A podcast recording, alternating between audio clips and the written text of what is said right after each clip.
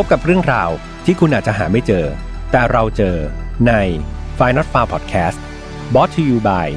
ใหม่สกินแคร์จากสีจันสกินมอยส์ซูเปอร์ซีรีส์ตุ้นน้ำลึก ล็อกผิวฉ่ำนาน 72 ชั่วโมง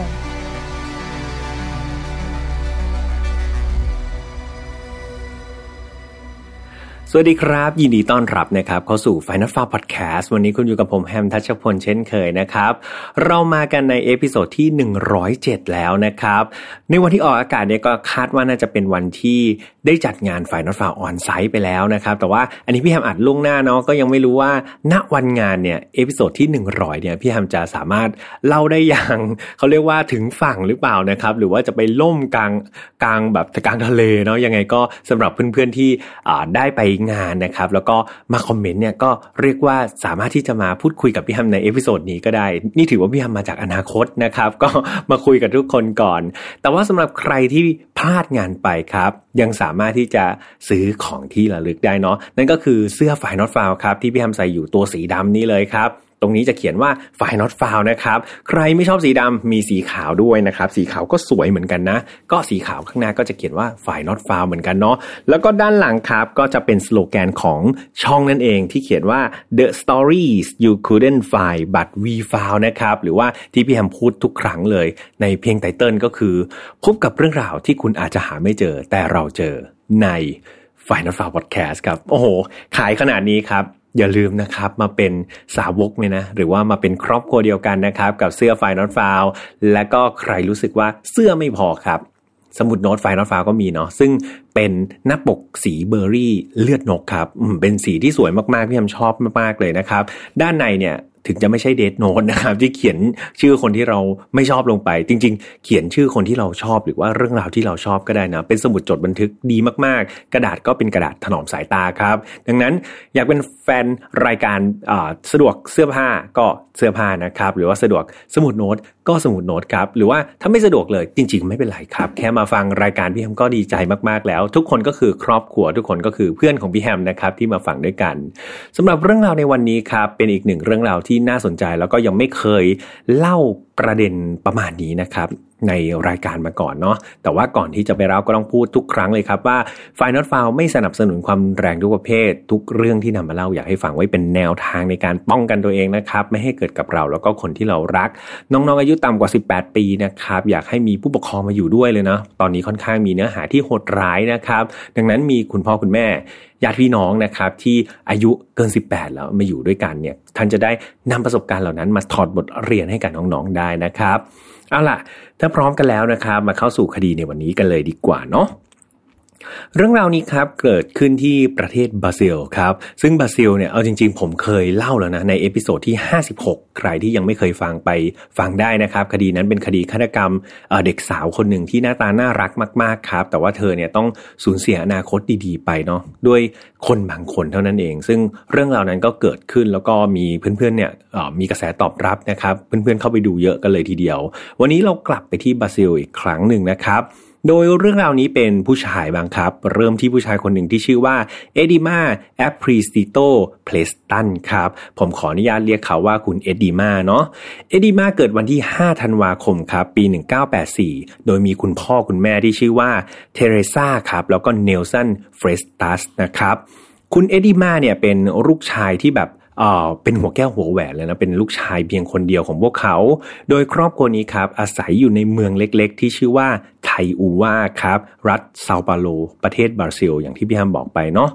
บรรยากาศในครอบครัวต้องบอกว่าเป็นครอบครัวที่เรียบง่ายครับ สมถะแล้วก็พวกเขาใช้ชีวิตค่อนข้างที่จะรูทีน ก็คือทำอะไรแบบเดิมๆเนี่ยซ้ำๆทุกๆวัน ครอบครัวนี้เขามีฟาร์มด้วยนะครับเป็นฟาร์มขนาดเล็กของพวกเขาเอง ดังนั้นอาชีพหลักก็เป็นอาชีพเป็น เกษตรกรเนี่ยแหละครับเป็นก็ไปทำฟาร์มเนาะแล้วก็เอาผลผลิตเนี่ยไปขายเพื่อเลี้ยงครอบครัว เลี้ยงดูครอบครัว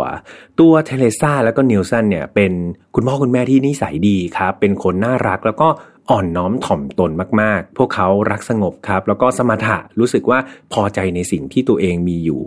แม้ว่าทั้งคู่จะไม่ได้ล่ำเรียนหนังสือมานะครับ ก็คือไม่ได้รับการศึกษามา แต่สำหรับเอ็ดดีมาคนที่เป็นลูกชายเนี่ย คุณเทเลซาและก็นิวสันเนี่ยให้ความสำคัญเรื่องการศึกษากับเอ็ดดีมาเป็นอย่างมากครับ เรียกว่าพวกเขาเนี่ยได้เงินทองมาเท่าไหร่เนี่ยเขาทุ่มเทให้กับการศึกษาของเอ็ดดีมาก่อนเลยเนาะเรียกว่าเรื่องการเรียนเนี่ยมาอันดับหนึ่งถึงจะใช้ชีวิตอย่างประหยัดครับ คุณพ่อคุณแม่นี่เรียกว่าเสื้อผ้าก็ใส่ตัวเดิมๆรถก็เป็นคันเก่าๆกินอาหารก็เป็นกินอาหารราคาถูกครับแต่ว่าถ้าเรื่องการเรียนเนี่ยเป็นทุนการศึกษาเนี่ยเขาพร้อมนะครับที่จะสนับสนุนให้เอ็ดดีมาเนี่ยได้เรียนดีที่สุดแล้วก็สูงที่สุด พวกเขาตั้งใจว่าถ้าเอ็ดดีมาจบแล้วเนี่ย เขาก็อยากให้เอดีมาเนี่ยได้งานดีๆครับ ไม่ต้องมาทำงานที่ฟาร์มแบบเขา แล้วก็สามารถที่จะเข้าไปในตัวเมืองได้เพื่อหางานดีๆ แล้วก็ยกระดับชีวิตของตัวเอดีมาเองเนาะเอดีมาเขาจะได้ไม่ต้องมาอยู่ในวนเวียนชีวิตแบบที่เขาเป็น แต่ว่าได้มีชีวิตในแบบ ของคนที่อาจจะมีการทำงานที่มีมั่นคงขึ้นนะครับ เขาไปทำงานในเมืองแบบที่ practice หรือว่าแบบฉบับของคนหลาย ๆ คนที่เขาคิดว่าเออการไปทำงานในเมือง มีงานประจำเนี่ยเป็นเรื่องที่ดี ซึ่งมันก็เชกเช่นเดียวกับคุณพ่อคุณแม่ของเอดีมาเนาะเขาก็อยากให้เป็นแบบนั้นแหละ แต่ปรากฏว่าตัวเอดีมาเองเนี่ยแหละคือปัญหาครับ คือต้องบอกว่าตลอดวัยเด็กของเอดีมาเนี่ยเขาไม่ใช่เด็กที่จะรักดีเท่าไหร่ ไม่ใช่เด็กดีเท่าไหร่เนาะเขาเป็นเด็กที่ค่อนข้างที่จะดื้อรั้นเลย แล้วก็เป็นคนที่เอาแต่ใจเป็นอย่างมากหลายๆคนเนี่ยก็เชื่อว่าไอ้ที่เขาดื้อรั้นหรือว่าเอาแต่ใจเนี่ยก็เป็นเพราะว่าคุณพ่อคุณแม่เนี่ยสปอยนั่นเองครับ เป็นลูกคนเดียวไง อยากได้อะไรก็ได้ก็ไม่ค่อยจะขัดใจ ก็เลี้ยงกันแบบตามใจ เอ็ดดี้แม็กเลยติดนิสัยแบบนี้ไปกับคนอื่นครับ ใครขัดใจก็จะไม่พอใจไปตลอด และเขาก็จะแสดงกิริยาออกมาแบบค่อนข้างที่จะโฉงฉางด้วยครับ เป็นคนไม่เก็บอาการเลย ยกตัวอย่างมีอยู่ครั้งหนึ่งครับ เขาเนี่ยก็เดินไปกับเทเรซาคนที่เป็นคุณแม่เนาะเดินไปตามถนน ปรากฏว่าเอ็ดดีมานี่เอาแต่กรนด่าคุณแม่อยู่ตลอดเวลาเลยครับ เพราะว่าคุณแม่เขาเนี่ยอายุเยอะแล้ว ดังนั้นก็เลยเดินช้าครับ เดินไม่ทันใจเอ็ดดีมาเนาะเอ็ดดีมาก็เอาแต่บ่นว่าเนี่ยเดินเร็วๆหน่อยได้ไหมนี่ผมเดินไปไกลมากแล้วเนี่ยขี้เกียจหันกลับมาแบบกลับมาดูแม่แล้วนะซึ่งสิ่งเหล่านี้ครับเทซ่าก็พยายามบอกว่าเออแม่อายุเยอะแล้วนะ แบบเนี่ยทำไมถึงพูดกับแม่แบบนี้ แต่เอ็ดดิมาดันสวนครับ ก็บอกว่าก็เนี่ยก็พอพ่อแม่เนี่ย แต่งงานกันช้าไงผมก็เลยแบบเกิดมาตอนที่พ่อแม่แก่แล้วเนี่ยเนี่ยเป็นความผิดของพ่อแม่นะแม่ก็เป็นคำพูดที่ไม่น่ารักนะครับ ที่อยู่ใกล้ๆก็อยากจะตีปากเอดิมาอยู่เหมือนกัน เมื่อเอดิมาโตขึ้นครับ เขาก็เริ่มที่จะ แบบเหมือนปลีกตัวเองออกจากคุณพ่อคุณแม่มากขึ้นครับ เขาไม่ยอมให้เทเรซาแล้วก็นิวสันเนี่ยเข้าไปในห้องส่วนตัวของเขาโดยเด็ดขาด และเมื่อเวลาผ่านไปเรื่อยๆครับจากกำแพงเหล่านี้มันกลายเป็นว่าคนในบ้านเนี่ยเริ่มที่จะไม่คุยกันครับ เอดิมาแทบจะไม่คุยกับคุณพ่อคุณแม่เขาเลยครับ คือวันๆพูดจากันน้อยมากๆ เอดิมาทำเหมือนกับคุณพ่อคุณแม่เนี่ยเป็นคนแปลกหน้าด้วยซ้ำอย่างบางครั้งเนี่ยเขาไปเจอกันข้างนอกครับ ปกติเราไปเจอคุณพ่อคุณแม่ข้างนอกเราก็ต้องทักทายสวัสดี แต่เอ็ดดี้มาเนี่ยทำเหมือนพ่อแม่บางทีเป็นคนแปลกหน้าเลยครับ เดินสวนไปเลยแบบไม่รู้จักครับ เดินไปกับเพื่อนประมาณอารมณ์แบบนั้นเลยเนาะวันๆครับเอ็ดดี้มาก็จะใช้ชีวิตลำพังของเขาเนี่ยในห้องส่วนตัวของเขานั่นแหละ เพื่อที่จะอ่านหนังสือครับ แล้วก็พวกนิตยสารต่างๆ เกี่ยวกับอดอล์ฟฮิตเลอร์นั่นเอง คือต้องบอกว่า เอดิมานี่ชอบฮิตเลอร์มากๆครับ เขาหลงไหลในตัวฮิตเลอร์แบบมากๆ มีครั้งหนึ่งนะครับ ที่คนที่เป็นคุณพ่อที่ชื่อว่านิวสันเนี่ยก็รู้สึกว่าปล่อยไปแบบนี้ไม่ดีแน่ๆเลยนะ ปล่อยให้ลูกชายเนี่ยแบบคลุกอยู่แต่ในห้องทำอะไรก็ไม่รู้นิวสันก็เลยบุกเข้าไปในห้องของเอ็ดดี้มาครับ เพื่อดูว่าเฮ้ยตกลงที่คลุกอยู่ทั้งวันเนี่ยทำอะไรกันแน่ ปรากฏว่าสิ่งที่เขาเห็นคือในห้องอะมันเต็มไปด้วยโปสเตอร์ครับ เป็นโปสเตอร์ของฮิตเลอร์แล้วก็เป็นสัญลักษณ์ของนาซีครับเต็มไปหมดทั้งห้องเลย นั่นทำให้นิวสันครับก็ถามว่าเฮ้ยมันเกิดอะไรเนี่ยทำไมแบบแต่งห้องมาเป็นแบบยังกับเข้ามาในจักรวรรดินาซียังไงอย่างนั้นเลย ซึ่งเอดีมาก็ไม่พูดอะไรครับ เขาเอาแต่ก้มหน้าก้มตา นอกจากนี้ในเวลาว่างเนี่ยเอดีมาก็มีกิจกรรมที่ชื่นชอบก็คือการเล่นปืนอัดลมนั่นเองครับเขาเอาปืนอัดลมที่เขาไปซื้อมาเนี่ยมาเล่นเหมือนยิงยิงใส่กระป๋องนะครับ คือ ที่บ้านเป็นฟาร์มใช่ไหมครับ ด้านหลังก็จะมีสวนเนาะเขาก็จะเอากระป๋องเนี่ยมาวางวางวางไว้ แล้วก็มาชวนเพื่อนๆแถวนั้นนะครับ มายิงปืนอัดลมกันเป็นประจำเลยยิงให้โดนกระป๋อง เวลาผ่านไปครับจากเด็กเข้าสู่ช่วงของวัยรุ่นเนาะเอ็ดดีมากลายเป็นหนุ่มแล้ว ตอนนี้กลายเป็นหนุ่มวัยรุ่นแล้วเขาก็ได้เข้าเรียนต่อที่โรงเรียนที่ชื่อว่าโคโรเนลเบเนติโอออติสนะครับซึ่งเป็นโรงเรียนมัธยมศึกษาตอนปลายเนาะ ในอยู่ในเมืองไทอูว่าเมืองเดิมที่เขาเกิดนี่แหละ ในตอนนั้นต้องบอกว่าเอดิมามีพฤติกรรมที่ดีขึ้นครับ เขาเนี่ยเขาไม่ยุ่งเกี่ยวกับพวกสุรานะครับหรือว่าบุหรี่เลยแม้แต่น้อย รวมถึงไม่สร้างปัญหาในโรงเรียนเลยครับ ซึ่งก็ไปในทิศทางที่ดีมากขึ้นเรื่อยๆ เหตุผลเนี่ยลึกๆ คือเอ็ดดี้มาเนี่ยเขารู้สึก รังเกียจชีวิตปัจจุบันของเขาครับ คือพอเขาโตขึ้นมาแล้วเนี่ยเขามองกลับไปดูชีวิตของคุณพ่อคุณแม่เนี่ย แล้วเขาก็รู้สึกว่ามันเป็นชีวิตที่แย่จังเลย เป็นชีวิตที่น่าเบื่อมากๆ และเขาเนี่ยอยากจะหลุดพ้นจากวงจรชีวิตเหล่านี้ครับเขาเนี่ยไม่อยากจะทำฟาร์มครับ เขาไม่อยากเป็นเหมือนคุณพ่อคุณแม่ เขาตั้งใจที่จะเรียนสูงๆครับ เรียนให้จบแล้วก็ไปหางานทำดีๆ ในเมือง ในระหว่างที่เรียนมปลายเนี่ยต้องบอกว่าเอ็ดดี้มาเองเขาก็ขยันนะครับไปเป็นพนักงานขายในร้านขายของสดด้วยในยามว่างเนาะรวมถึงไปเป็นเหมือนเป็นผู้ช่วยช่างนะครับ ไปฝึกอาชีพกับพวกช่างที่สอนพวกอุปกรณ์ไฟฟ้าต่างๆนะครับก็ไปช่วยซ่อมช่วยอะไรเหล่านี้เอ็ดดี้มาครับค่อยๆ สะสมเงินต่างๆ จาก รายได้งานเสริมที่พี่แฮมเล่าให้ฟังเมื่อกี้เนาะจนเขาเนี่ยมีเงินก้อนก้อนหนึ่งหลังจากนั้นครับเขานำเงินก้อนก้อนเนี่ยไปซื้อโต๊ะครับโต๊ะตัวหนึ่งที่เป็นลักษณะเหมือนโต๊ะที่มีลิ้นชักนะครับ แล้วก็ลิ้นชักเนี่ยสามารถที่จะล็อกได้ก็จริง ๆ ตอนนั้นเนี่ยเทเลซ่าคนที่เป็นแม่เนี่ยงงครับ คือแปลกใจมากเลยนะว่าเฮ้ยจู่ๆแบบ ทำไมเอ็ดดี้มาถึงเลือกที่จะซื้อโต๊ะที่มีลิ้นชักล็อกแบบนี้ ซึ่งมันดูแปลกๆ มากๆ เลยเนาะเธอพยายามถามว่าเฮ้ยอะไรดนใจลูกนะทำไมลูกถึงอยากได้โต๊ะ คืออุตส่าห์ได้เงินเป็นก้อนมาใช่ไหมแทนที่จะเก็บหรือไปซื้ออะไรอย่างอื่นทำไมถึงซื้อโต๊ะนี่เป็นสิ่งที่ค้างคาใจคุณแม่มากๆครับ แต่คำตอบนั้นมันยิ่งกลับทำให้เทเรซาเนี่ยรู้สึกงง เพราะว่าสิ่งที่เอดีมาตอบมาคืออ๋อผมเห็นว่ามันถูกดีครับ ผมก็เลยซื้อ ซึ่งมันมันไม่ใช่เห็นผลที่ดีเลยครับ มันยิ่งทำให้เทเรซาเนี่ยรู้สึกสงสัยมากๆครับว่าเอ็ดดีมาลูกชายของเขาเนี่ย ซื้อโต๊ะที่มีลิ้นชักมาทำไม จนเธอเนี่ยเก็บความสงสัยไม่อยู่ครับวันหนึ่งเนี่ยเทเรซาก็เลยแอบย่องเข้าไปในห้องของเอดีมาตอนที่เอดีมาเนี่ยออกไปข้างนอก เพื่อสำรวจครับว่าไอ้โต๊ะตัวเนี้ยมันมีอะไรพิเศษหรือว่าภายในลิ้นชักเนี่ยเขา แอบเก็บอะไรไว้หรือเปล่า แต่ปรากฏว่ายังไม่ทันไรเลยครับ อยู่ดีๆเนี่ยในระหว่างที่เธอกำลังง่วนเช็คโต๊ะของเอ็ดดี้มาอยู่นะอยู่ๆประตูห้องของเอ็ดดี้มาเปิดปังขึ้นมาครับ แล้วเอ็ดดี้มาก็ยืนอยู่ข้างหน้าห้อง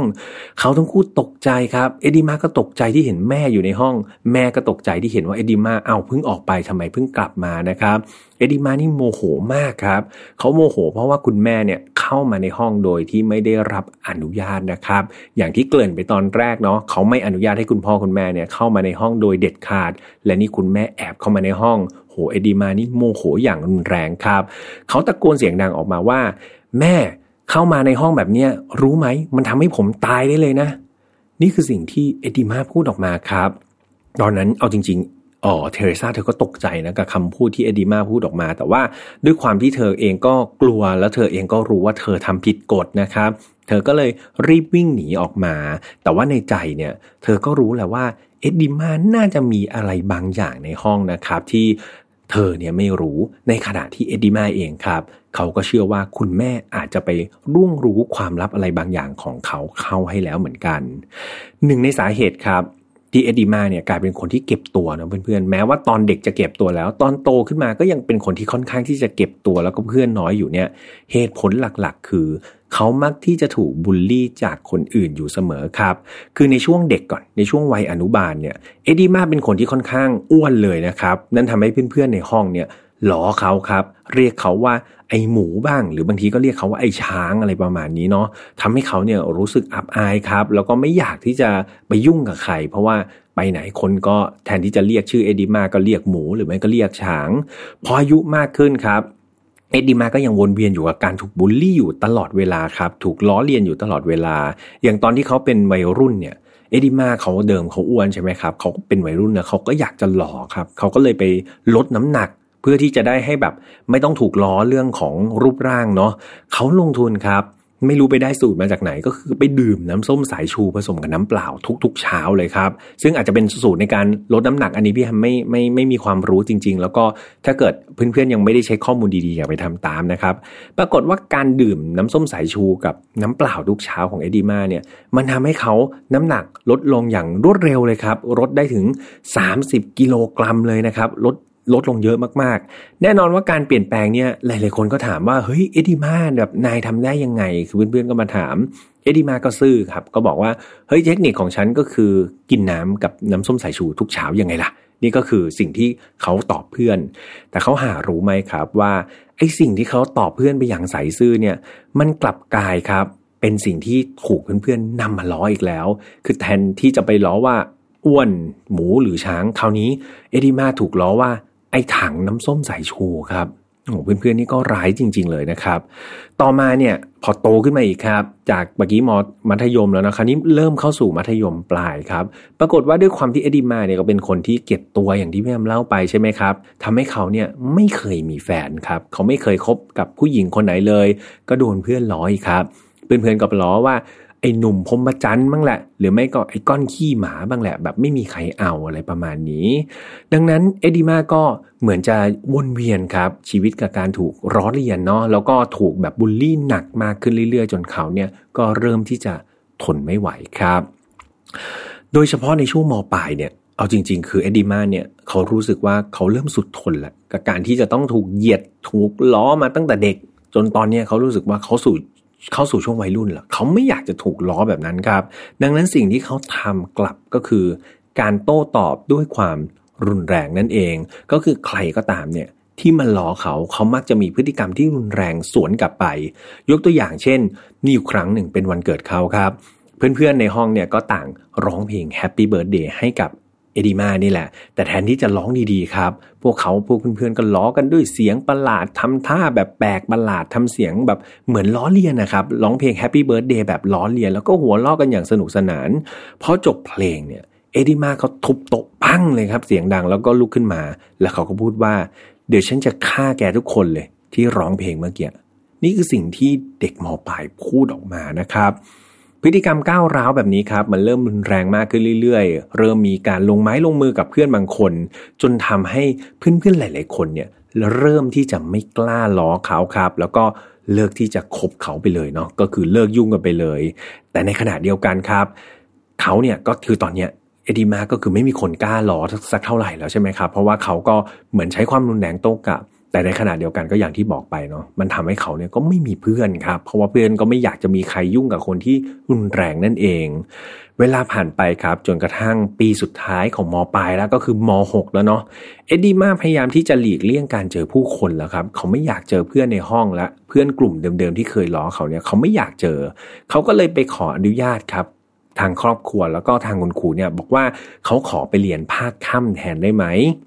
โดยเขาได้บอกกับคุณครูประจำชั้นเขาบอกว่าเขาเนี่ยหางานเสริมได้ใหม่นะซึ่งงานเสริมเนี่ยมันทำได้แค่ช่วงกลางวัน ดังนั้นเนี่ยเขาก็ขออนุญาตไปเรียนภาคค่ำละกัน เดี๋ยวตอนกลางวันเขาจะได้ไปทำงานแทน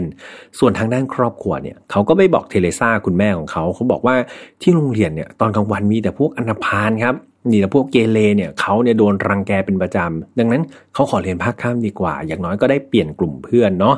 นั่นทำให้ทั้งคุณครูครับ แล้วก็ครอบครัวเนี่ยก็ไม่ได้ติดใจอะไร แล้วก็อนุญาตให้เอดิมาเนี่ยสามารถที่จะเรียนภาคข้ามได้นะครับ เอดิมาอดทนครับใช้ชีวิตแบบนั้นมาเรื่อยๆ จนกระทั่งปี 2002 ในที่สุดเอดิมาก็สำเร็จการศึกษาครับมปลายได้ดังที่ใจเขาหวังจริง ๆ แต่แล้วเพื่อน ในงานรับปริญญาเหมือนเป็นปริญญาบัตรเนาะสำหรับจบมปลายเนี่ย ซึ่งถ้าเพื่อนๆเคยเห็นในหนังอะไรอย่างเงี้ยครับมันก็จะมีเหมือนเป็นพิธีรับเนาะของต่างประเทศที่แบบเดินขึ้นไปแล้วอาจจะเป็นครูใหญ่หรือผู้อำนวยการของโรงเรียนเนี่ยเป็นคนมอบประกาศนียบัตรให้เนาะปรากฏว่าในจังหวะที่เอดิมาเนี่ยขึ้นไปรับประกาศนียบัตร มีเพื่อนกลุ่มหนึ่งครับโหไล่ครับโหแบบไล่เอดิมาแบบทำให้เขาเนี่ยรู้สึกแบบ อับอายมากครับ มันเป็นพิธีการที่ควรจะเฉลิมฉลองเนาะเป็นเรื่องราวที่ควรจะมีบรรยากาศดีๆครับ แต่กลับมีเพื่อนกลุ่มหนึ่งเนี่ยโหไล่เขานั่นทำให้เอ็ดดิมาเนี่ยรู้สึกแบบเสียเซลล์ครับ แล้วเขาก็โกรธเอามากๆ อย่างไรก็ตามครับ เอ็ดดิมาเขาก็คิดในใจนะว่า ไม่เป็นไร เขาจบแล้วเดี๋ยวเขาจะไม่กลับมาเหยียบที่โรงเรียนนี้อีกครับ เขากำลังจะไปสู่อนาคตที่ดีขึ้นแล้ว เอดิมาได้รับการช่วยเหลือจากคุณครูสอนวิชาชีววิทยานะครับ ที่ชื่อว่าชวนฟรานซิสโกครับ ในการติดต่อเพื่อประสานงานในการหางานให้กับเอดิมาด้วยเนาะเอดิมาก็แบบเป็นไงเรียนจบแล้ว คุณครูก็กำลังหางานให้อยู่ก็ตั้งหน้าตั้งตาครับ อยากจะทำงาน อยากจะเปลี่ยนชีวิตครับ อยากจะออกจากวงจรของการเป็นชาวนาหรือว่าเกษตรกรแบบที่แบบทำฟาร์มแบบพ่อแม่สักที อยากจะเข้าไปทำงานในเมืองสักที แต่เวลามันผ่านไปเรื่อยๆครับปรากฏว่ามันไม่มีการติดต่อหรือว่าอัปเดตอะไรจากคุณครูหรือว่าใครเลยครับ ว่าเขาเนี่ยจะมีแนวโน้มที่จะได้งานเนาะในช่วงนั้นมันยิ่งทำให้เอดิมาเนี่ยจิตตกครับ เขาก็เริ่มที่จะฟุ้งซ่านมากขึ้นเรื่อยๆ คือเมื่อก่อนเนี่ยต้องบอกว่าตอนที่เป็นนักเรียนเนี่ยก็ถือว่าเป็นอาชีพเนาะอาชีพหลักก็คือเป็นนักเรียนใช่ไหมครับ ก็ยังมีเวลาที่ต้องใช้ไปกับการศึกษาการเรียน แต่ว่าตอนนี้คือเขาเรียนจบแล้วแล้วเขาก็ไม่ได้คิดไปต่อมหาลัยเนาะดังนั้นสิ่งที่เขาจะอยากจะทำก็คืออยากจะไปทำงานนั่นเอง และช่วงระหว่างที่รองานเนี่ย มันก็เท่ากับว่าเหมือนเขาเนี่ยกำลังว่างครับ เหมือนเขาตกงานอยู่นั่นเอง สิ่งเหล่านี้มันกลายเป็นแรงกดดันมหาศาลครับ ในจิตใจของเอ็ดดี้มาเขารู้สึกแบบหดหู่ครับ รู้สึกเศร้าส้อย แล้วก็รู้สึกว่าทำไมหนอถึงไม่มีใครเนี่ยต้องการเขาหรือว่าเรียกเขาไปทำงานสักทีในระหว่างที่ว่างครับ เอดิมาเริ่มที่จะทบทวนครับ แล้วก็ย้อนกลับไปคิดถึงอดีตของตัวเอง เรื่องราวต่างๆ ที่มันเกิดขึ้นตั้งแต่เด็กจนถึงปัจจุบัน เขาเนี่ยต้องถูกล้อมาตลอดนะตั้งแต่เด็กจนถึงโต เขาก็ไม่คิดแล้วก็ตั้งคำถามตลอดว่า เออทำไมเนาะเขาถึงต้องมาเจอชีวิตที่มันแย่ๆแบบนี้ ในโรงเรียนเนาะทำไมคนอื่นไม่เป็นแบบเขาทำไมเขาจะต้องเป็นคนที่แบบโชคร้ายนะเป็นคนที่ถูกล้ออยู่ทุกที ทันใดนั่นเอง เอดีมารู้สึกว่าไม่ได้การละ นี่คือช่วงเวลาที่เขาคิดอยากจะแก้แค้นโรงเรียนครับ หรือว่าแก้แค้นเพื่อนๆ ที่มาล้อเลียนเขาอยู่ตลอดเวลานั่นเอง เขาเริ่มวางแผนที่จะซื้อปืนพกครับเพื่อนๆ เป็นปืนพกจุด38นะครับที่ร้านค้าในเมืองใกล้เคียงเนาะก็เป็นลักษณะเหมือนร้านค้าอาวุธเถื่อนนะครับ แล้วเขาก็เอาเก็บไว้ในลิ้นชักที่มันล็อกได้ในโต๊ะเขานั่นเอง วันๆเนี่ยเอ็ดดี้มาคลุกอยู่แต่ในห้องครับ ไม่ไปไหนเลย แล้วก็เขาทำตัวแบบเนี้ยนานถึง 2 เดือนเลยนะครับ ไม่ออกไปไหนเลยครับ ก็อาจจะออกมาแค่กินข้าว แต่ว่าไม่ออกนอกบ้านเลยคลุกอยู่แต่ในห้องเนี่ยสเดือน ในที่สุดครับ เวลาราวๆ 11 โมงของวันที่ 27 มกราคมปี 2003 เอดิมาวันนั้นครับเขาก็ตื่นมาแล้วก็อาบน้ำอาบน้ำเสร็จก็สวมเสื้อผ้าแบบสวมเสื้อผ้าอย่างดีที่สุดครับของเขาเองเลย แต่งตัวซะหล่อเลย เขาก็เดินลงมาแล้วก็บอกลาเทเลซ่าคุณแม่ของเขาครับ แน่นอนว่าเทเลซ่าเห็นเอ็ดดี้มาแต่งตัวหล่อแบบนั้น แต่งตัวดีมากๆ เทเลซ่าก็ถามครับว่านี่ลูกจะแต่งตัวดีไปไหนหรอ มันมีงานอะไรพิเศษหรือเปล่า เอ็ดดี้มาก็บอกว่า อืม ไม่มีอะไรพิเศษหรอก วันนี้เขาจะไปเขาอยากไปหาคุณย่าซะหน่อย เขาจะไปเยี่ยมคุณย่าที่บ้าน แล้วเขาก็เดินออกไปครับ พร้อมกับกระเป๋าใบหนึ่งเนาะ ซึ่งด้านในคงเดาไม่ยากครับ มันก็คือ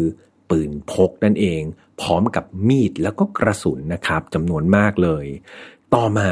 เวลา 14นาฬิกา40 นาทีของวันนั้นครับ เอ็ดดีมาก็มาถึงหน้าโรงเรียนมัธยมปลายของเขาเนาะซึ่งเขาเนี่ยก็เพิ่งรับประกาศนียบัตรที่นั่นมาเลยสดๆ เขายืนอยู่ที่หน้ากำแพงโรงเรียนสักพักหนึ่งครับ ก่อนที่จะตัดสินใจกระโดดครับ ปีนหลวข้ามเข้าไปนะครับ ในฝั่งของโรงเรียน จากนั้นสิ่งที่ทุกคนเนี่ยไม่คาดคิด มันก็ได้เกิดขึ้นครับ เอดิมาได้หยิบปืนจากกระเป๋าของเขาเนี่ยเปิดฉากยิงกราดนะครับ เขาใส่ผู้คนในโรงเรียนอย่างบ้าคลั่ง โดยเขาครับเริ่มเปิดฉากยิงใส่ผู้คนกว่า 50 คนครับที่อยู่บริเวณสนามฟุตบอลของโรงเรียน โดยที่ตอนนั้นต้องบอกว่าไม่มีใครตั้งตัวหรือว่ารู้ตัวเลยนะครับว่าจะเกิดเหตุการณ์แบบนี้เกิดขึ้น ความโกลาหลวุ่นวายได้เกิดขึ้นครับ มีเสียงกรีดร้องเนี่ยดังเต็มไปหมดเลย ผู้คนก็แบบเรียกว่าหนีตายกันจ้าละวันเลยนะครับเอดิมาได้เริ่มเดินไปตามอาคารแล้วครับจากสนามเดินขึ้นอาคารเรียนนะครับ แล้วก็ลงมือยิงคน ในอาคารครับ แต่การยิงของเขาต้องบอกว่ามันไม่ใช่ลักษณะการกราดยิงแบบสุ่มๆละ แต่เขาเนี่ยลักษณะเหมือนเขาเนี่ยเดินเพื่อเลือกเป้าหมายครับ เพราะว่าจะเห็นว่าเหยื่อหลายๆคนเนี่ยเขาเดินผ่านไปเลยครับ เขาไม่ลงมือเขาไม่ยิงคนเหล่านั้นนะครับ ดังนั้น คาดเดาได้ว่าเอ็ดดี้มาเนี่ยมีเป้าหมายอยู่ในใจนะครับ ว่าเขาเนี่ยอยากจะสังหารใคร ตอนนั้นเองครับได้มีคุณอิซาเบลคริสติน่าครับคนนี้เขาเหมือนเป็นอบุคลากรในโรงเรียนเนาะทำหน้าที่ติดต่อประสานงานภายในโรงเรียนนั่นแหละจริงๆอะคือเธอทำงานชั้นบน ปรากฏว่าเธอเนี่ยได้ยินเสียงปืนดังลั่นครับ ที่สนาม ซึ่งตอนแรกเธอก็คิดว่าเฮ้ยน่าจะเป็นหม้อแปลงระเบิดหรือเปล่า หรือว่าเป็นอุปกรณ์ไฟฟ้าอะไรบางอย่างเนี่ยที่มันแบบ ระเบิดขึ้นมาหรือเปล่า เธอก็เลยแบบตัดสินใจลงจากชั้นบนครับ ลงมาดูที่ชั้นล่าง และในจังหวะนั้นเองครับ จังหวะที่เธอเดินลงมาเธอดันเจอกับเอ็ดดี้มาครับเหมือนปะทะกันนะเธอเดินลงเอ็ดดี้มาเดินมาพอดีเนี่ย ก็มาประจันหน้ากัน แต่เธอเนี่ยจำเอ็ดดี้มาได้ครับ เธอจำเอ็ดดี้มาได้ว่าเอ็ดดี้มาเนี่ยเรียนจบไปแล้วนี่นา ซึ่งเอ็ดดี้มาไม่ควรจะมาอยู่ตรงนั้นครับ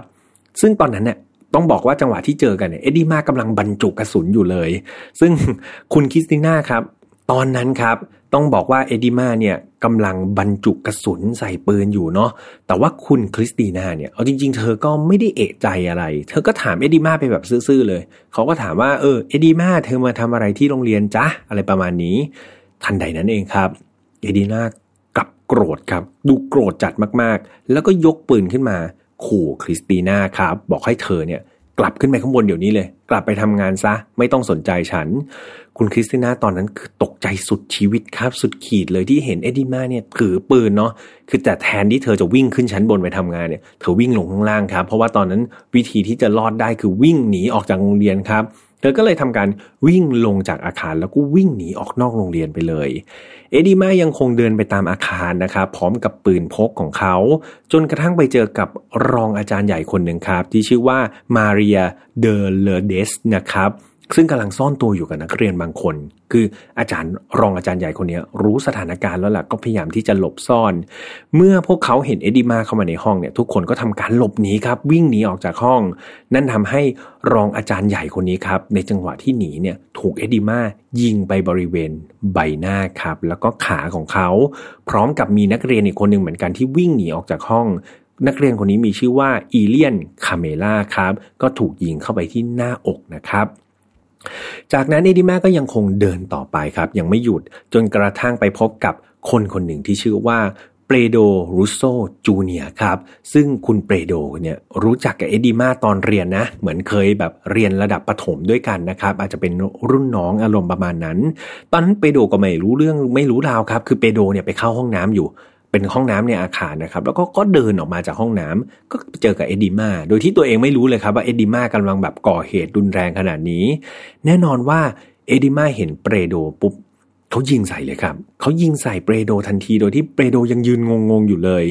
จุดที่ถูกยิงก็คือบริเวณกระดูกสันหลังและก็ขานะครับ ซึ่งต่อมาเนี่ยต้องบอกว่าถึงแม้เปรโดจะไม่เสียชีวิตครับ แต่ว่าบาดแผลเหล่านั้นที่ถูกยิงเนี่ยมันทำให้เปรโด กลายเป็นอัมพาตคลึงซีกนะครับ จากนั้นนี่เอ็ดดีมาก็ยังคงเดินวนเวียนครับ เดินวนเวียนอยู่ในอาคารเพื่อส่องหาใครบางคนครับ มาทำการชำระแค้นต่อไป ในที่สุดครับ เขาก็ได้เจอกับเจฟเฟอร์สันเดอร์ซูซาซึ่งเป็นหนึ่งในเพื่อนเก่าของเขา และก็เป็นหนึ่งในคนที่เคยล้อเลียนเขาด้วย เอดีมาได้เจอกับเจฟเฟอร์สันแบบ มาจังหน้า ตอนนั้นเจฟเฟอร์สันรู้ดีครับว่าเอ็ดดีมาเนี่ยต้องการที่จะสังหารเขาแน่ ๆ ต้องการที่จะล้างแค้นแน่ ๆ เพราะว่าเขาก็เคยเป็นหนึ่งในคนที่ไปล้อเอ็ดดีมานั่นเอง ตอนนั้นครับเจฟเฟอร์สันทำอะไรไม่ได้เนาะเพราะเอ็ดีมามีปืน สิ่งที่เขาทำได้คือเอามือขึ้นมาบังที่ใบหน้าครับ เพื่อปกป้องเท่านั้นเอง นั่นทำให้ เอดิมาเนี่ยยิงนะครับ แต่ว่าบังเอิญว่ากระสุนเนี่ยไปโดนทะลุมือนะครับ เท่านั้นเองแต่ว่าไม่โดนส่วนอื่นเนาะก็โดนแค่มือ เอดิมายังไม่หยุดครับ หลังจากที่ยิงเจฟเฟอร์สันไปแล้วเนี่ยเขายังคงเดินต่อไปเรื่อยๆ จนกระทั่งไปเจอนักเรียนอีกคนหนึ่งครับ ที่ชื่อว่าไจโรไดแอส และตอนนั้นใจโรก็รู้แล้วนะว่าเกิดอะไรขึ้น เพราะมันวุ่นวายไปหมดครับ โรงเรียนมันวุ่นวายไปหมด เขาเห็นเอดีมาเนี่ยเขาก็วิ่งหนีสุดชีวิต แต่ก็ถูกเอดีมายิงไล่หลังตามมาถึง 4 นัดเลยนะครับ เขาบริเวณขาแล้วก็บางส่วนเนี่ยก็โดนบริเวณใบหน้าด้วย หลังจากเอดีมาครับเดินจนครบบริเวณของอาคารแล้วเนี่ยเขาก็เดินลงมาข้างล่างครับ แล้วก็เดินตรงไปที่บริเวณบ้านพักคุณครู บ้านพักคุณครูที่จะอยู่หลังโรงเรียนนะครับ เอดิมาก็เดินตรงไป เขาก็ไปเจอกับบ้านพักครูหลังหนึ่งแล้วก็เปิดประตูเข้าไป ปรากฏว่าคนที่เขาเจอก็คือ คุณมาเรียโดคาโมครับ ซึ่งเป็นคุณครูนี่แหละที่อยู่ในโรงเรียนกำลังดูแลสามีของเธออยู่ครับ คือสามีเนี่ยก็ได้รับการบาดเจ็บนะจากการกราดยิงบริเวณสนามฟุตบอล แล้วก็มาแอบซ่อนอยู่ในห้องพักครู โดยสามีของเธอมีชื่อว่าอันโตนิโอ ออกุสตินโยนะครับ โดยออกุตินโยเนี่ยอย่างที่บอกไปนะกำลังได้รับบาดเจ็บอยู่ และในห้องนั้นไม่ได้มีแค่สามีภรรยาคู่นี้ครับ ยังมีนักเรียน อีกคนหนึ่งนะครับ ที่แอบซ่อนอยู่ในห้องพักครูเหมือนกัน คือทั้งคู่ก็คิดว่าห้องพักครูน่าจะปลอดภัย กลายเป็นว่าเอดีมาดันเดินมาครับ บริเวณนั้น นาทีนั้นเอง เอดิมาครับได้หันกระบอกปืนไปที่คุณมาเรีย แต่ว่าคุณมาเรียเนี่ยเธอร้องไห้ครับ เธอร้องไห้โหบมาเลย แล้วก็อ้อนวอนครับ ขอร้องบอกว่าช่วยไว้ชีวิตเธอ ไว้ชีวิตสามี แล้วก็ไว้ชีวิตนักเรียนที่อยู่ในห้องเธอ นะ ขอร้องแหละเอดิมาช่วยหยุดได้ไหม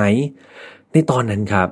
ไม่รู้เหมือนกันนะว่าคำพูดของคุณมาเรียเนี่ย ไปสะกิดใจอะไรเอดิมามันทำให้เอดิมาเปลี่ยนใจครับเพื่อนเดิมทีเขาหันกระบอกปืนไปที่คุณมาเรียใช่ไหมครับ หลังจากที่คุณมาเรียอ้อนวอนขอร้องขอชีวิตเนี่ยเขาหันกระบอกปืนไปที่ขมับของเขาเองครับ หลังจากนั้นเขาก็เหนี่ยวไกปืน และก็จบชีวิตของเขาเอง ต่อหน้าคุณมาเรียนั่นเองนะครับ หลังเหตุสะเทือนขวัญนนี้เจ้าหน้าที่ตำรวจครับ ก็เข้ามายังสถานที่เกิดเหตุเนาะแล้วก็เข้ามาตรวจสอบและช่วยเหลือผู้คนนะครับ ที่ได้รับบาดเจ็บ ซึ่งมีทั้งหมด 7 คนนะครับ ที่ได้รับบาดเจ็บแต่ก็นับว่าโชคดีมากๆที่พี่แฮมเล่าไปทั้งหมดเนี่ยเหยื่อทุกคนเนี่ย เรียกว่าไม่มีแม้แต่คนเดียวที่เสียชีวิตครับ ก็คือหนักสุดก็คือคุณเปโดที่อัมพาตครึ่งซีกเนาะแต่ว่ามีอยู่หนึ่งคนครับที่เสียชีวิตคนนั้นก็คือคุณเอดิมาผู้ก่อเหตุนั่นเองที่เขาตัดสินใจยิงตัวเองเสียชีวิตนะครับในตอนสุดท้าย มีการพบปลอกกระสุนปืนด้วยนะครับ ซึ่งยืนยันได้ว่าเป็นกระสุนปืนของเอดิมาเนี่ยแหละ ยิงออกมาอย่างน้อย 14 นัดครับ แล้วก็เจ้าหน้าที่ยังพบแบบเป็นกระสุนที่ยังไม่ได้ถูกใช้อีกกว่า 89 นัดเลยนะครับ อยู่ในกระเป๋าของเขาเอง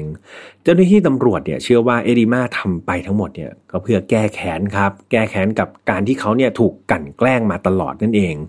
ยังมีการสันนิษฐานอีกว่าเอดิมาเนี่ยมีการเขียนแล้วนะ เขียนบันทึกแผนการทั้งหมด เพราะว่าดูทุกอย่างแล้วเนี่ยมันดูมีแผนการครับ มันดูว่าเอดิมาไม่ได้เดินสเปะสปะเนาะแล้วก็ดูว่าเขานี่มีเป้าหมาย ดังนั้นตำรวจก็เชื่อว่าเขาน่าจะมีการเขียนแผนอะไรไว้ก่อนนะครับเพื่อศึกษาก่อนที่จะมาก่อเหตุตำรวจก็เลยกลับครับไปค้นที่บ้านเอดิมาในห้องเอดิมาว่าเอ๊ะมันมีสมุดอะไรที่ว่านี้หรือเปล่า ปรากฏว่า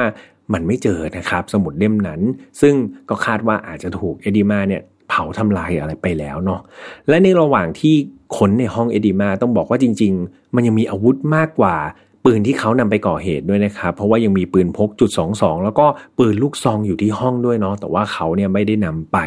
ทุกอย่างเนี่ยก็ถูกแอบซ่อนไว้ในตู้เสื้อผ้าของเขา ทางด้านคุณเทเรซาบางคนที่เป็นคุณแม่เนี่ย เอาจริง ๆ เธอช็อกมากๆครับ เธอไม่คิดเลยนะว่าเอดิมาจะไปก่อเหตุแบบนี้ ตอนนั้นครับ เธอก็เลยตัดสินใจ ดูในลิ้นชัก ยังจำลิ้นชักได้ใช่ไหมครับ ที่เธอคาใจมาตลอดนะว่าเอ็ดดี้มาเก็บอะไรไว้นะ ถึงขนาดพูดจาอะไรออกมารุนแรงนะ ก็ไม่อยากให้แม่ดู ปรากฏว่าหลังจากที่เธอเปิดลิ้นชักออกมานะครับ สิ่งที่เธอเจอก็คือ ถุงยางอนามัยครับ แค่นั้นเองครับ เอ็ดดี้มาเนี่ย หลังจากที่เขาถูกล้อไงเพื่อนๆว่า เป็นไอ้หนุ่มพมจันทร์บ้างแหละไอ้ก้อนขี้หมาที่ไม่มีใครเอา จริง ๆ ครับ เขาตั้งใจที่จะ ไปหาผู้หญิงสักคนหนึ่งครับ มามีเพศสัมพันธ์ด้วย เพื่อที่จะแบบเหมือนตัวเองจะได้หลุดออกจากการถูกล้อในประเด็นนี้นั่นเอง แต่ด้วยความอับอายหรือว่าความรู้สึกว่าเขาอยากจะเก็บซ่อนเรื่องนี้ไม่อยากให้คุณพ่อคุณแม่รู้นะครับ เขาก็เลยเหมือนซื้อถุงยางอนามัยแล้วมาเก็บล็อกไว้ในเก๊ะอย่างดีครับ เพื่อรอว่าสักวันหนึ่งมีผู้หญิงที่เหมาะสมกับเขา หรือว่าคนที่เขาสามารถมีเพศสัมพันธ์ได้ เขาก็จะใช้มันนั่นเอง แต่ว่าสุดท้ายเอดิมาก็ไม่ได้ใช้มันนะครับ เพราะว่าเขาก็ได้เสียชีวิตไปแล้ว อย่างไรก็ตามครับ เอาจริง ๆ แล้วจนมาถึงตรงนี้เนี่ยก็ไม่มีใครที่จะรู้แรงจูงใจอย่างที่แท้จริงนะครับ หรือความรู้สึกของเอดิมาที่แท้จริงได้ เพราะว่าเขาก็เสียชีวิตไปแล้วเนาะและนับตั้งแต่เหตุการณ์วันนั้นที่เอดิมาเนี่ยไปกราดยิงที่โรงเรียนครับ จนถึงเมื่อปีที่แล้วก็คือปี 2021 เนี่ยต้องบอกว่าที่บราซิลครับมีการ เหมือนกราดยิงในโรงเรียนถึง 4 ครั้งนะครับ หลังจากเหตุการณ์นั้น แต่ว่าเหตุการณ์ของเอดิมาเนี่ยนับว่าเป็นครั้งแรกเลยครับ กับเหตุการณ์การกราดยิงที่โรงเรียนในประเทศบราซิลครับ หลายๆ คนก็เชื่อว่า พฤติกรรมของเอดิมาเนี่ยน่าจะเป็นต้นแบบนะครับของอีก 4 ครั้งหลังก็คือ 4 ครั้งเนี่ยเขาเห็นแล้วเลยว่าเอดิมาทำได้ก็ไปลอกเรียนแบบอะไรประมาณนี้เนาะ และนี่ก็คือคดีนะครับที่พี่แฮมนำมาเล่าให้ฟังในวันนี้ แล้วก็ปิดตัวลงไปอย่างน่าเศร้าเลย ข้อมูลต่างๆที่นำมาเล่าครับ ส่วนใหญ่มันเกิดจากการที่สื่อต่างๆเนี่ยไปขอสัมภาษณ์นะครับ พยานคนที่รอดชีวิตออกมานะครับ รวมถึงคุณพ่อคุณแม่แล้วก็เพื่อนๆของเอ็ดดีมานะครับ ซึ่งนำมาสู่ข้อมูลที่พี่แฮมนำมาเล่าให้ฟังในวันนี้ แต่ว่าต้องย้ำอีกครั้งครับ เรื่องของแรงจูงใจเนาะหรือว่าสาเหตุการกระทำเนี่ยมันก็เกิดจากการ ที่เรียกว่าเป็นการคาดเดาครับ เป็นสมมติฐานเนาะซะส่วนใหญ่ แล้วก็เกิดจากการสัมภาษณ์ของคนมากกว่า เพราะว่าเจ้าตัวนั้นจริงๆก็คือเสียชีวิตไปแล้ว ดังนั้นทุกๆอย่างก็โปรดฟังไว้เป็นวิจารณญาณด้วยนะครับ จากเหตุการณ์นี้อีกหนึ่งเรื่องเลยก็จะเห็นว่าการก่อเหตุนะครับ หรือว่าการกระทำอะไรที่มันไม่ค่อยดีเนี่ยหลายๆครั้งเราจะเจอว่ามันมีการลอกเลียนแบบครับพฤติกรรมเหล่านั้นออกมา ซึ่งพี่ยมก็หวังมาก ๆเลยนะครับว่า พฤติกรรมแรงต่างๆ ที่เกิดขึ้นที่เราเห็นตามข่าวในบ้านเมืองเราเนี่ยได้แต่ภาวนาครับว่าขอไม่ให้มีใครเนี่ยไปลอกเลียนแบบครับ ขอให้พวกเขารู้เลยว่าสิ่งเหล่านั้นที่ทำไปเนี่ยมันเป็นความเลวร้ายนะครับมันเป็นสิ่งที่ไม่ดี มันเป็นสิ่งที่ไม่ควรทำกับเพื่อนมนุษย์เนาะแล้วก็ไม่ควรที่จะมีใครเนี่ยไปลอกเลียนแบบ แล้วก็กระทำสิ่งเหล่านั้นอีกเนาะเพราะมันเป็นสิ่งที่ไม่ดี เราอาจจะโกรธเราอาจจะเกลียดเราอาจจะแค้นใครก็ได้ แต่ว่า เราก็ไม่ควรเราก็ไม่มีสิทธิ์ครับ ที่จะไปทำร้ายเขา เราก็ควรที่จะใช้หลักเหตุผลหรือว่าใช้กระบวนการทางกฎหมายเนาะในการแก้ปัญหา เพราะว่าประเทศเราก็มีกฎหมายมีคือมีแปรเนาะดังนั้นการที่จะไปทำร้ายใครไปยิงใครไปปลิดชีวิตใครเนี่ยเพียงว่ามันไม่ใช่ทางออกที่ดีครับ แล้วก็ไม่ใช่เรื่องที่ดีแน่ๆ ดังนั้นครับบทเรียนเหล่านี้ครับมันคอยสอนพวกเราอยู่ตลอดนะครับ ให้เราเนี่ยทั้งรู้จักระมัดระวังตัวเอง แล้วก็ระมัดระวังในอารมณ์ของเราเองด้วยนะครับ ทุกคนโกรธได้เนาะ แต่ต้องรู้จักที่จะควบคุมมันนะครับสำหรับไฟนอลฟาวครับออกอากาศทุกวันอังคารแบบนี้เช่นเคยนะครับ ทางช่องของ Mission to Pluto ใครสะดวกช่องทางไหนก็ไปติดตามได้ทุกช่องทาง ไม่ว่าจะเป็น YouTube Spotify SoundCloud Podbean ครับพวก Podcast นะครับ และอย่าลืมแฟนเพจของเราด้วยนะ ตอนนี้เนื้อหาของเรามีความลึกลับนะครับ มีความลี้ลับ พอๆกับรายการของ Final f i l e เลยนะครับ แล้วก็โทนของรายการใน Mission to Pluto ก็ปรับไปเป็นแบบโทนมืดนะครับ เป็นความลึกลับลี้ลับเพื่อเอาใจแฟนๆนะครับ ที่ชอบเรื่องราวมิสทรีต่างๆนะก็ฝากไปติดตามรายการอื่นๆด้วย ส่วนใครที่ชื่นชอบ Final f i l e มากๆครับ เรามีช่องแยกใน Spotify แล้วก็ Apple Podcast นะครับ สามารถที่จะกดเข้าไป Follow แล้วก็ฟังกันยาวๆได้เลย หรือจะฟังผ่าน YouTube ก็ได้ แล้วก็มี Playlist สำหรับฝ่าย Not f a r ไว้นะครับ สุดท้ายเลย ถ้ายังรู้สึกว่าค้างคาใจ หรือว่ามีประเด็นไหนที่พี่แอมอาจจะเล่าตกหล่นไป หรือว่าอยากจะเสริมเพิ่มเติมหรือพูดคุย สามารถตามเข้าไปในกลุ่มของฝ่าย Not f a r Family ได้นะครับ กลุ่มนั้นจะมีเพื่อนๆที่รักในฝ่าย Not f a r แล้วก็รักในคดีอาชญากรรม รักในการฟังนะครับ ไม่ใช่รักในการกระทำรักในการฟังคดีอาชญากรรมนะครับ อยู่รวมกันกว่าหมื่นคนยังไงก็ฝากติดตามด้วยนะครับสำหรับวันนี้ต้องดูแลตัวเองดีๆนะครับเพื่อนๆก็เป็นอีกหนึ่งคดีที่ใช้พลังงานในการเล่าค่อนข้างเยอะเหมือนกัน ก็พี่ยมขออนุญาตไปพักผ่อนก่อนโควิด -19 ยังไม่ค่อยดีนะ ตัวเลขผู้ติดเชื้อในวันที่พี่ยมอัดเนี่ยสูงมากๆเลยนะครับ ยังไงก็ดูแลตัวเองดีๆ แล้วมาเจอกันใหม่วันอังคารหน้าสำหรับวันนี้ลาไปก่อน สวัสดีครับ พบกับเรื่องราวที่คุณอาจจะหาไม่เจอ แต่เราเจอใน f i n a l Far Podcast Presented by สีจัน Skin Moisture Burst Series ตุนน้ำลึกล็อกผิวชำนาน 72 ชั่วโมง